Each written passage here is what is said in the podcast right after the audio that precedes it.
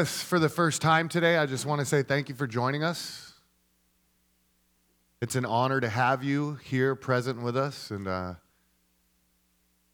it's my hope that the Spirit of God would do a work in you today and that you would leave here different than you walked through the door. That's the goal. Now, for those of you who call AC Squared, aka Cross and Anchor Church, your home, got you, Siobhan then uh, you're aware, you're well aware that we have been working our way through the book of Jonah. And we closed out scene three, the middle of the book, the end of chapter two, a few weeks back. And I said, we're going to take a two part detour. It's a part of the series because everything that we're going to study is going to help us understand the book of Jonah better but this is a two part detour. Last time we were together, where I was preaching, we covered the topic of typology. Today, we're going to tackle the difference between absolute and conditional prophecy because there is a difference between the two. And so I'm just going to pray that God would give me the strength and the wisdom that I'm going to need to teach this body what it is that He has in store for us to learn this morning. So, Father, I just bow my head in reverence. And, Father, I acknowledge that apart from you, I can do nothing. But simultaneous, Lord, we know that with you all things are possible. So, in my weakness, Father, show and display your strength in a magnificent way this morning, Lord.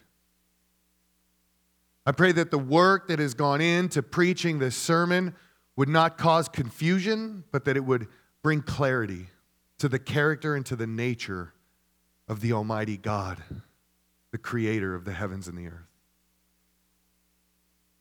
Father, bless us as we search the depths of your word today in Jesus' name. Amen. Now, look, this sermon is going to be a hard pill for some of you in the room to swallow. But I have set aside time at the end of the teaching for a question and answer time where you can challenge me on what it is that I'm presenting today. Because there is a difference of opinion on interpretation of the text in this room, and we embrace the diversity here. And at the end of the Q&A, I'm going to do the so what moment. Why would we even preach or teach a sermon like this? So you're going to have to wait till the end of the Q&A to get the so what moment. Okay? As we navigate the text of Scripture, I want you to hold the story of Jonah in the back of your mind, specifically Jonah chapter 3. Can we do that? All right. Amen. Let's turn our attention to the text for this morning. We'll be reading from Jeremiah chapter 18. We'll be reading from verses 1 to 12. Jeremiah chapter 18, verses 1 to 12. If you have your Bibles, please turn with me there. If you don't, the text will be on the screen. Beginning in verse 1 the word that came to Jeremiah from the Lord Arise and go down to the potter's house and there I will let you hear my words. So I went down to the potter's house, and there he was working at his wheel, and the vessel he was making of clay was spoiled in the potter's hand. And he reworked it into another vessel, as it seemed good to the potter to do. Then the word of the Lord came to me, O house of Israel, can I not do with you as this potter has done, declares the Lord. Behold, like the clay in the potter's hand, so are you in my hand, O house of Israel. If at any time I declare concerning a nation or a kingdom that I will pluck up and break down and destroy it, and if that nation concerning which I have spoken turns from its evil, I will relent of the disaster that I intended to do to it. And if at any time I declare concerning a nation or a kingdom that I will build and plant it, And if it does evil in my sight, not listening to my voice, then I will relent of the good that I had intended to do to it. Now, therefore, say to the men of Judah and the inhabitants of Jerusalem, Thus says the Lord Behold, I am shaping disaster against you and devising a plan against you. Return everyone from his evil way and amend your ways and your deeds. But they say, That is in vain. We will follow our own plans, and will everyone act according to the stubbornness of his evil heart. Saints, could it be true that not all prophecy is absolute? What if I told you that the text of Scripture offers examples in the plural of prophetic words that are conditional?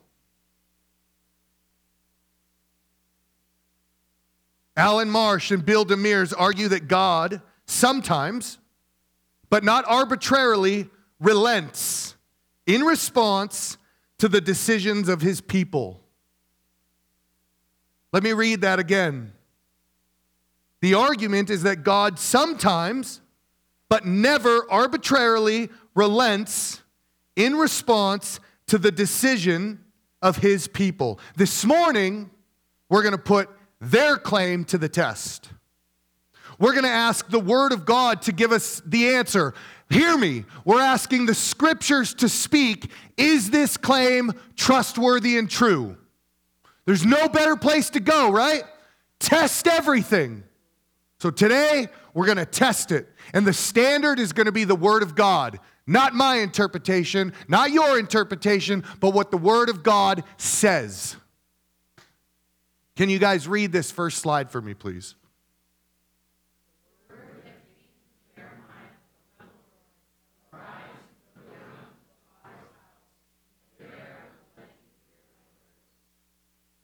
Now, we should not be surprised at the instructions that the Lord gave to the prophet. Now, some of us may be asking, well, whoa, whoa, wait a second, slow down here. Couldn't God just have spoken to Jeremiah wherever he was at? I mean, you told us to think about Jonah. God just spoke to Jonah where he was at. Why couldn't God just speak to Jeremiah right where he was at? And I would just say, oh, slow down. Of course, God could have chose to speak to Jeremiah whenever and wherever he wanted. However, verse 2 is consistent with how God chose to interact with Jeremiah from the outset of his prophetic ministry. Look at the slide with me. Here we have Jeremiah chapter 1. We're looking at verse 11 through 14. And the word of the Lord came to me, saying, Jeremiah, what do you see? And I said, I see an almond branch. Verse 13, and the word of the Lord came to me a second time, saying, What do you see? And I said, I see a boiling pot facing away from the north. Now, most commentators are united on the reality that God uses what we may refer to as the mundane in life to bring clarity to his prophetic words. Do you notice how I wrapped Annette in the blanket today and said that was a prophetic symbol of how Christ covers her?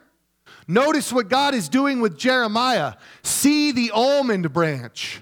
Then the Lord said to me, You have seen well, for I am watching over my word to perform it. Just as you, Jeremiah, can see the almond branch, so I too am watching over Israel to perform my word.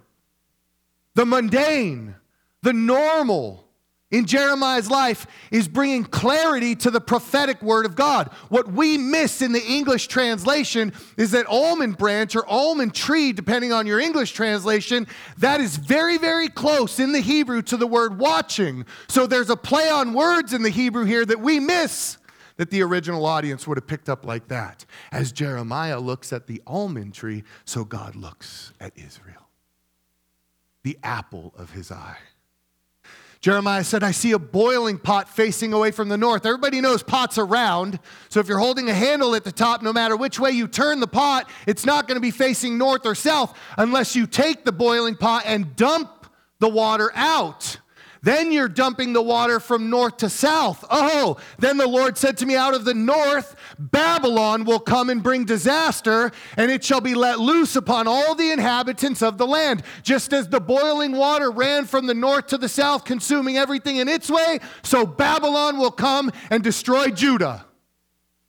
Do you see how God is bringing to life his prophetic word in the normal things that we see every day? The normal things that they saw every day. Okay. We need to understand that this is how God is choosing to interact with Jeremiah in the outset of his ministry. So we should not be surprised in chapter 18 when he says, Go to the potter's house. Just as he used the almond branch, just as he used the boiling pot, now he's going to use the image of the potter who's hard at work at his wheel. Can you guys read this next slide for me, please?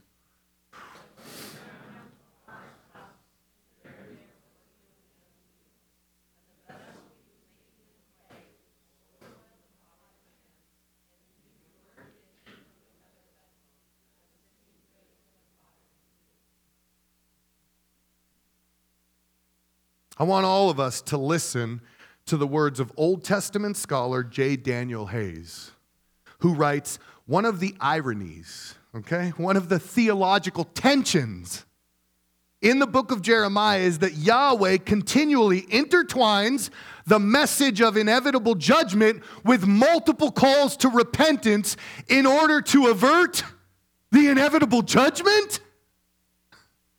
What?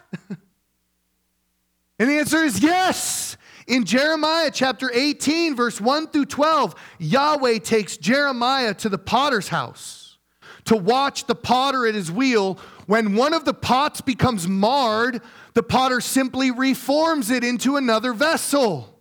As we're about to see, Yahweh will declare that he is like the potter. He alone has the power to reshape the nations. There's just one caveat, everybody. Yahweh will base his judgment on the response of the people and whether or not they choose to repent of their sin. Can you guys read these next three slides out loud for me, please?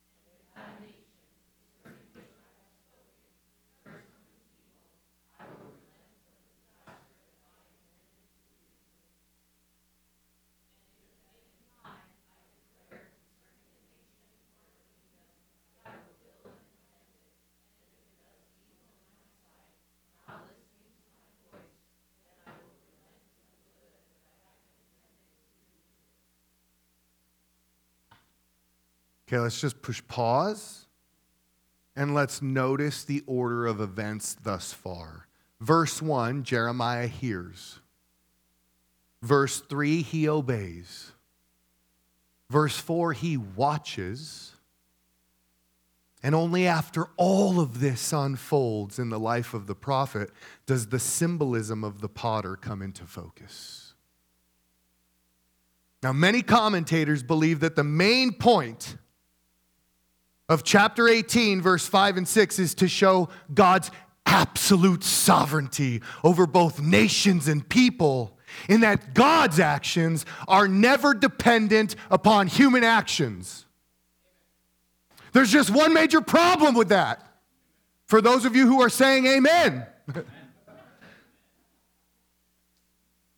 if you're going to come to that conclusion, you have to divorce verse 5 and 6 from 7 through 10. You actually have to read verse 5 and 6 in isolation from verse 7 through 10.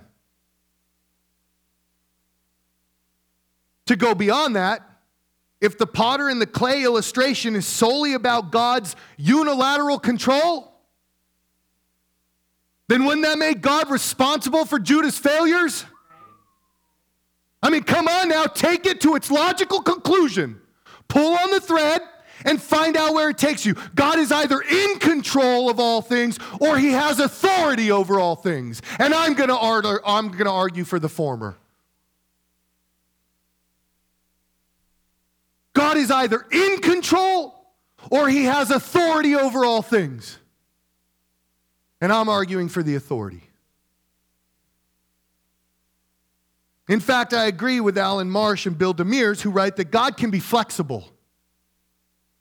He's sovereign. Amen. Therefore, he can choose to revise his plans and or change direction. However, we must understand that these changes are never arbitrary. They're never arbitrary. As a matter of fact, it's Yahweh himself who has set the terms which allow him to be flexible, i.e., verses 7 through 10. When you read Jeremiah 7 through 18, 7 through 10, it's my opinion that these verses clearly articulate what it actually looks like for God to exercise ultimate authority. He doesn't have to cause, yeah, amen. He doesn't have to cause the problem to fix it. He is always the solution.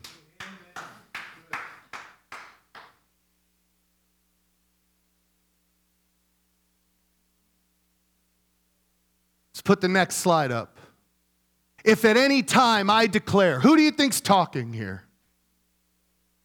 If at any time I declare concerning a nation or a kingdom that I p- will pluck up and break down and destroy it, and if that nation concerning which I have spoken turns from its evil, I will relent of the disaster that I intended to do to it.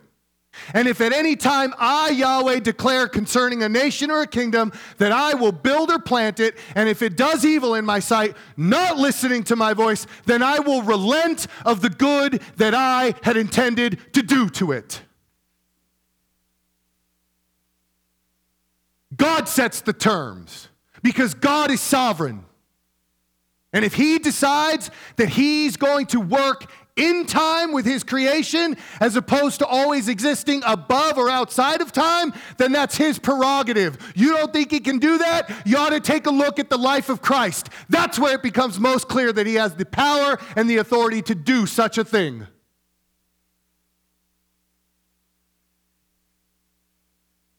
Saints, I already asked the question have we forgotten who's speaking here? Put the next slide up. The word that came to Jeremiah came from who? The word of who? Came to Jeremiah. And in verse 11, we're going to get there. Thus says the Lord. For all you King James lovers, thus saith the Lord. Dr. Michael Brown notes that Jeremiah chapter 18, verse 7 through 10 is the only place in the entire Bible where the prophetic principle of divine conditionality is clearly detailed. In his commentary on Jeremiah, he writes that this passage in Jeremiah is unique because it provides the important insight that even when the Lord gives a direct threat of judgment or a direct promise of blessing without mentioning any conditions, the conditions are always there. Potentially altering the outcome. As modern students of the text, it's our responsibility to know and understand that the conditional element is implicit in every prophetic word unless God explicitly states otherwise. This right here is what it looks like for God to sit in the heavens and do as He pleases. That's what it looks like. God sets the terms. He sits in the heavens, He does as He pleases, and He laughs. If you got a problem with this reality, take it up with the author of the inspired text, not with your pastor. Or you can take it up with me after you have it out with God.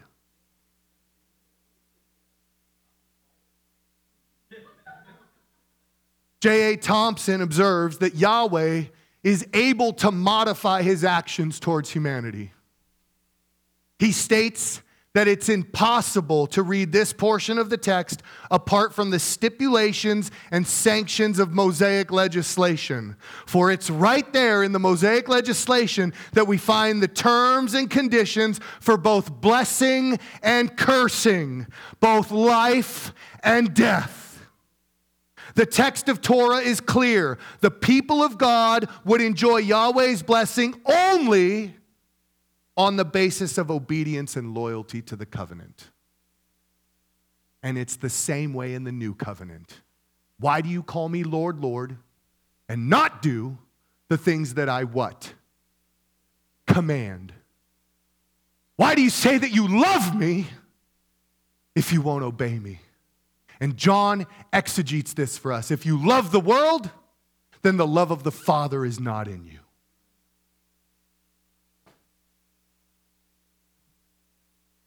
Don't be trying to throw at somebody. Well, we're in the new and better covenant now, yo. Ask that person to, to define the terms of the covenant for you. That's the first place you start with that individual. Define the terms of the covenant. Because if they try to express a view that says there's no way for you to violate the terms of the covenant, it's not a covenant. Can you guys read this next slide for me, please?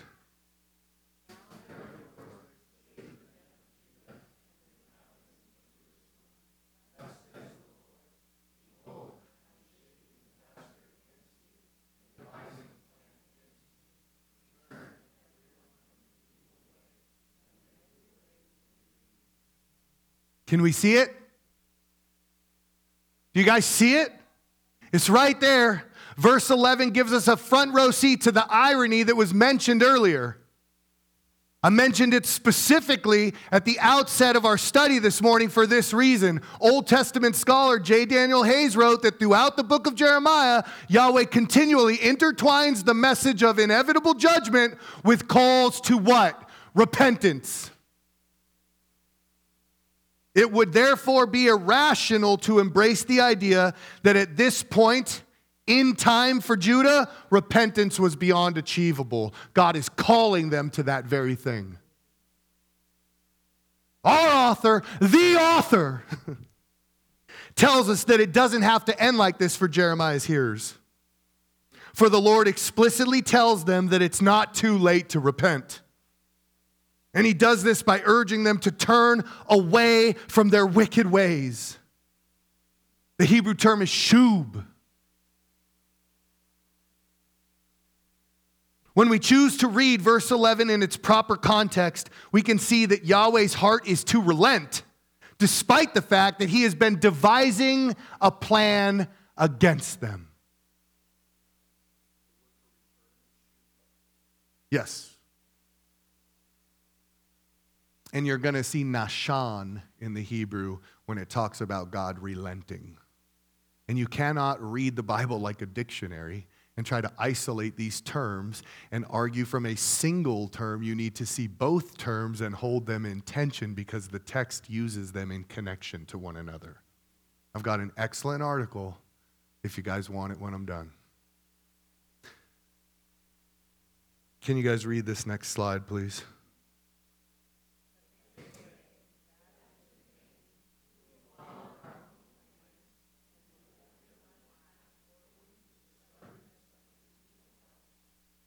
This verse fascinates me.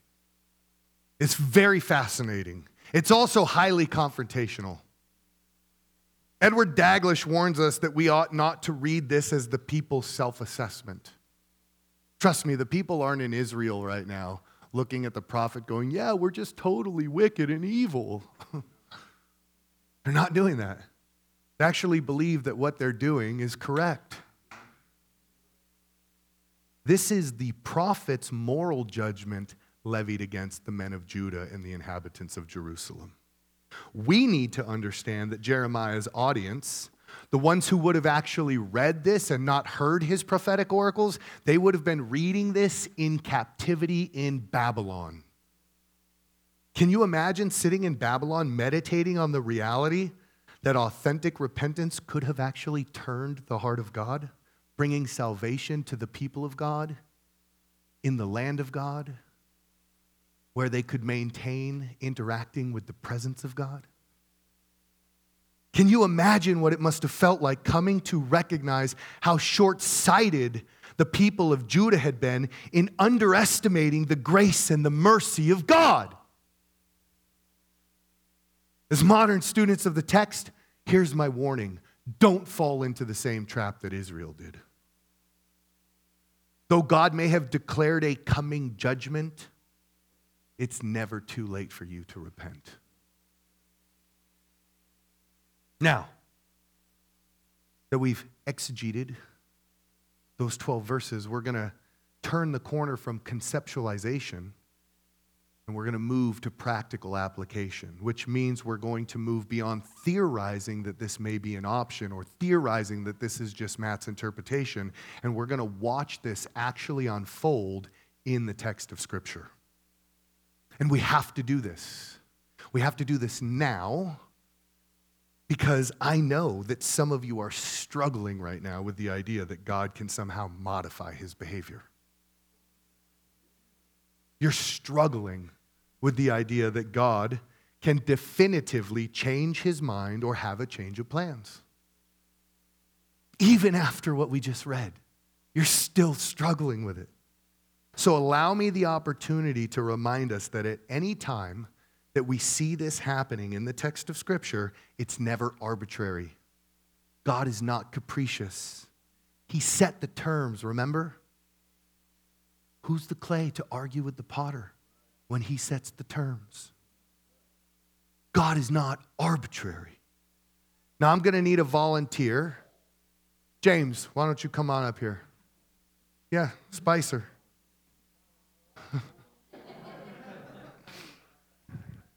You got your Bible? You're going to need it. Everybody else turn to 2 Kings chapter 20 verse 1 through 6. 2 Kings chapter 20 verse 1 through 6. He's going to be reading out of the red mic, TJ. So can we get that turned on? Oh, I don't know if this is going to hold, bro. You're going to you're going to have to read into this microphone right here.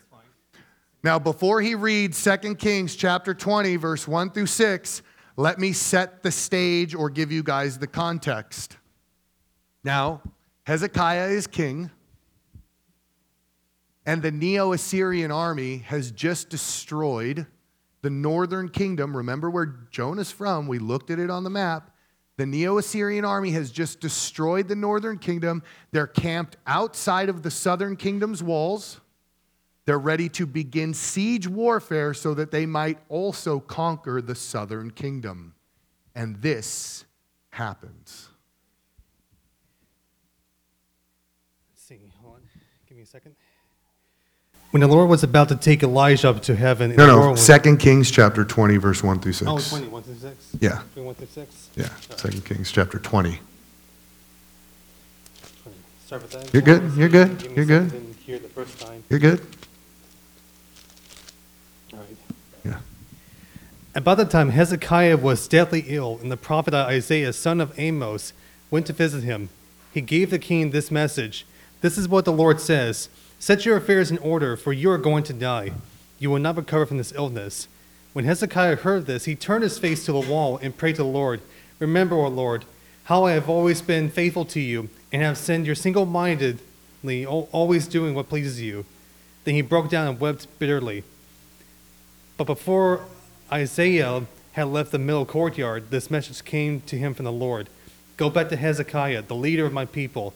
Tell him, This is what the Lord, the God of your ancestor David, says I have heard your prayer and seen your tears. I will heal you, and three days from now you will get out of bed and go to the temple of the Lord. I will add 15 years to your life. I will rescue you and this city down, hold on, and, and the city from the king of Assyria. I will defend the city for my own honor, for the sake of my servant David. As someone pointed to in Second in Second Chronicles, admit, God gives a message to the people saying that if they were to repent as well, and, and, and the Lord actually, and this is actually confirmation of what the Lord's been speaking about to me this past week or so, is that if we repent, God will heal our land and potentially our health. There you go. Thank you for reading that. All right. So here we go. James just read. That sounds super loud. Okay. James just read 2 Kings chapter 20 verse 1 through 6 as we followed along. Now I'm going to read to you Isaiah chapter 38 verse 1 through 5. In those days Hezekiah became sick and was at the point of death.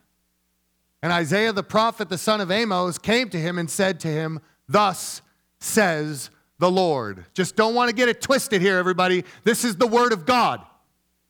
All right? Set your house in order, for you shall die. You shall not recover. Then Hezekiah turned his face to the wall and prayed to the Lord and said, Please, O Lord, remember how I have walked before you in faithfulness and with a whole heart and have done what is good in your sight. And Hezekiah wept bitterly. Then the word of the Lord came to Isaiah Go and say to Hezekiah, Thus says the Lord. Aha. Equally the word of God, equally authoritative. The God of David, your father, I have heard your prayer, I have seen your tears. Behold, I will add 15 years to your life. Notice, you shall not recover. Remember, he's sick. And then God adds 15 years to his life. And I would encourage you to go see the medical means that they use to help him recover in Second Kings, although ultimately God gets the glory. It's a word for you, Annette.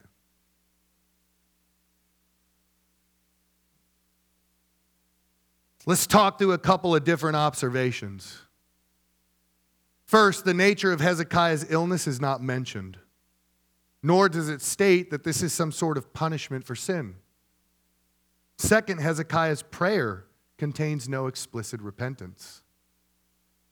So, in consideration of point number one, this may point to the reality that it's not connected to any specific sort of sin in the life of the king. However, Despite these claims, the prophet is still required by God to deliver a strict prognosis of death. And yet, before Isaiah can get past the temple, the Lord hears and responds to the king's prayer. Old Testament scholar Trent Butler instructs his students to spotlight the reality that the prophet Isaiah would be required to contradict his earlier message. How do you think Isaiah felt?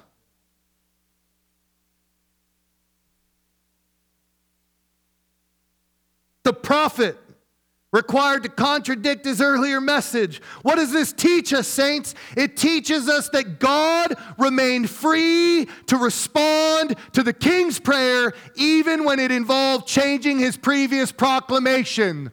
Read the word.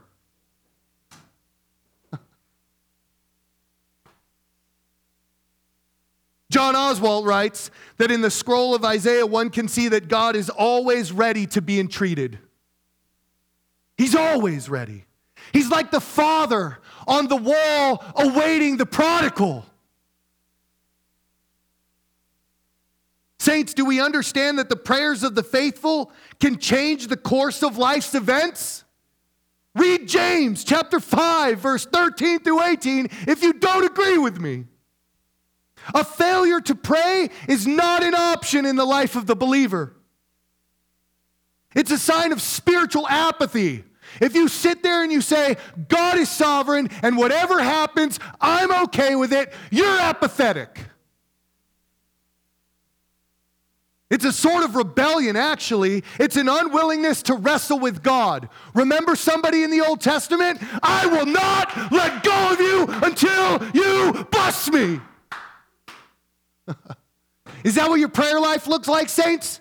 Or are you apathetic? God's in control. Whatever's going to happen is going to happen, and I will do nothing. It's pathetic. It's a contradiction of the whole counsel of God's word. King Hezekiah heard the word of God And with a broken and contrite heart, with a contrite heart, he turned his face to the wall. And what did he do? He cried out to God. He wasn't going to take it laying down. This morning, I'm asking that we allow the text to have a greater voice than our traditions. Well, the Holy Spirit inspired the text, so it's not going to be a contradiction there, bro. My request is that you let the text of Scripture drive your walk and faith and practice, and you abandon human tradition. If we're willing to do this, if we're willing to follow the truth wherever it may lead, then I believe that the spirit filled believers of God's church may embrace the reality that God is free to revise his plans and or change his direction without contradicting his own character and nature. And we just saw him do it. Studying the life of Hezekiah has forever changed me. When I read how the king's actions affected the heart of God, I realize that his positive response to the word of God brought about the deliverance of the entire southern kingdom. Do you know that God and how He affects your life can have an effect on the lives of those around you? His positive response to the prophet and the words that the prophet spoke not only brought about an extension of life by 15 years, but it brought about the salvation of the southern kingdom they would not fall to Neo Assyria. This too would function as a sign to the people of God as they lived in captivity to Bab- in Babylon. What would have been the future of Judah had they responded to the prophet Jeremiah as King Hezekiah had responded to the prophet Isaiah? And there's no need to appeal to, mer- to mystery, everybody. Jeremiah chapter 18, verse 7 through 10 tells us what would have happened.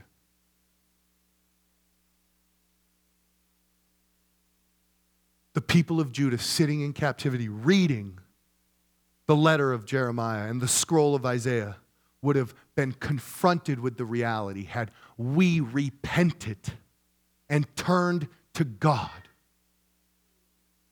The outcome that we are experiencing would not be our reality. Mercy triumphs over judgment. Now, before I prepare to close, I want us to look at one final example. And I was telling Carl I had a really hard time picking these. What am I going to choose? There's so many. Which one do I pick? 1 Samuel chapter 2 verse 27 through 35. 1 Samuel chapter 2 verse 27 through 35. Now here let me set the context for you as I prepare to read this. Eli and his wicked sons, Hophni and Phinehas, are working as chief priests in the tabernacle. It's my opinion that Eli is as wicked as his sons. His sin is just different.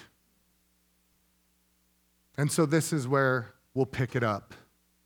And there came a man from God to Eli and said to him, Thus says the Lord, did I intend, I'm sorry, did I indeed reveal myself to the house of your father when they were in Egypt, subject to the house of Pharaoh? And the answer is yes. God revealed himself first to Moses, and then God revealed himself to both Aaron and Moses before they would go to see the Pharaoh. Picking it up in 28, did I choose him out of all the tribes of Israel to be my priest? Yes, God chose Levi to go up to my altar to burn incense, to wear an ephod before me. I gave to the house of your father all my offerings by fire from the people of Israel. Why then do you scorn my sacrifices and my offerings that I command for my dwelling and honor your sons above me by fattening yourselves on the choicest parts of every offering of my people Israel. Now, some people like to argue that Eli wasn't as wicked as his sons, but Eli was a fat old man who fell backwards and died when he broke his neck. How do you think a man in the ancient Near East gets fat? I'll tell you by abusing the food that is supposed to be set aside for Yahweh alone. They weren't supposed to eat the fat of the sacrifice, they were supposed to burn it. But Hophni and Phinehas were taking that and more than their fair share. And that's how Eli got fat. That's why he's just as wicked as his sons, because he knows what's going on and he does nothing to correct it, especially when he has the authority. Therefore, the Lord, the God of Israel, declares, I promised that your house and the house of your father should go in and out before me forever. But now the Lord declares, Far be it from me, for those who honor me, I will honor and those who despise me shall be lightly esteemed. Behold, the days are coming when I will cut off your strength and the strength of your father's house, so that there will not be an old man in your house. Then in distress you will look with envious eye on all the prosperity that shall be bestowed on Israel, and there shall not be an old man in your house forever. The only one of you whom I shall not cut off from my altar shall be spared to weep his eyes out to grieve his heart. And all the descendants of your house shall die by the sword of men. And this shall come upon your two sons, Hophni and Phinehas, shall be assigned to you. Both of them shall die on the same day. And I will raise up for myself a faithful priest. Some argue it's Zadok, some argue it's David. All agree that it's perfectly fulfilled in Christ, who shall do according to what is in my heart and in my mind and I will build him a sure house, and he shall go in and out before my anointed forever. Notice the language in verse 30. God has promised, past tense. However, now the Lord declares, present tense.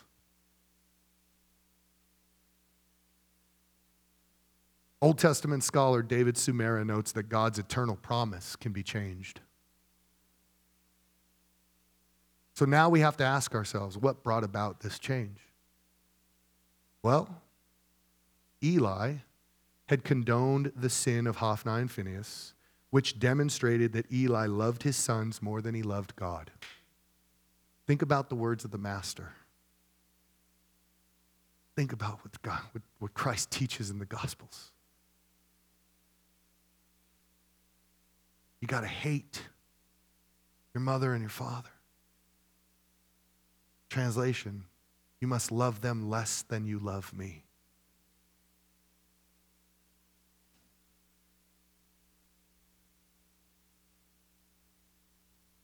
In verse 29, we read that Eli honored his sons above the Lord. Based on the textual evidence, we may argue that God's decision was anything but arbitrary. In fact, it was calculated. Eli's flagrant disobedience would result in his family line being removed from the Aaronic priesthood. It's my opinion that in this portion of the narrative, we see the consistency of God when we hold this narrative in contrast to how God dealt with the future king of Israel, King Saul. The only difference is one was a priest and one was a king. Dr. Michael Brown reminds us that when we look at passages like Jeremiah chapter 18, verse 1 through 12, when we look at passages like Isaiah chapter 38, verse 1 through 5, and when we look at passages like 1 Samuel chapter 2, verse 27 through 35, we need to be aware that some people will attempt to argue that God has either lied or that he lacks the power to carry out his threats or promises when the things that his prophets have spoken don't come to pass. However, the opposite is actually true. It's our responsibility to correct this way of thinking, saints. The God of the Bible operates entirely by the terms he has decreed. And he does this with the same discretionary power and authority that the potter has over the clay. Amen? And I'd like to close with a word of prayer and we'll begin the question and answer. Father, thank you for your word and its clarity. Thank you for the whole counsel of Scripture. Thank you that we can see that as a God who exists outside of time, you can choose to operate inside of time, reflecting the personal relationship that you're in pursuit of and how you actually made a way for that relationship to be reconciled in the life of your Son, Jesus Christ. As we read these words, Lord, we are reminded that you are a Father who is gracious and patient and willing that none should perish. You take no pleasure in the death of the wicked. And so, Father, we thank you for your benevolence, and we ask that you would be glorified. In Jesus' name, amen.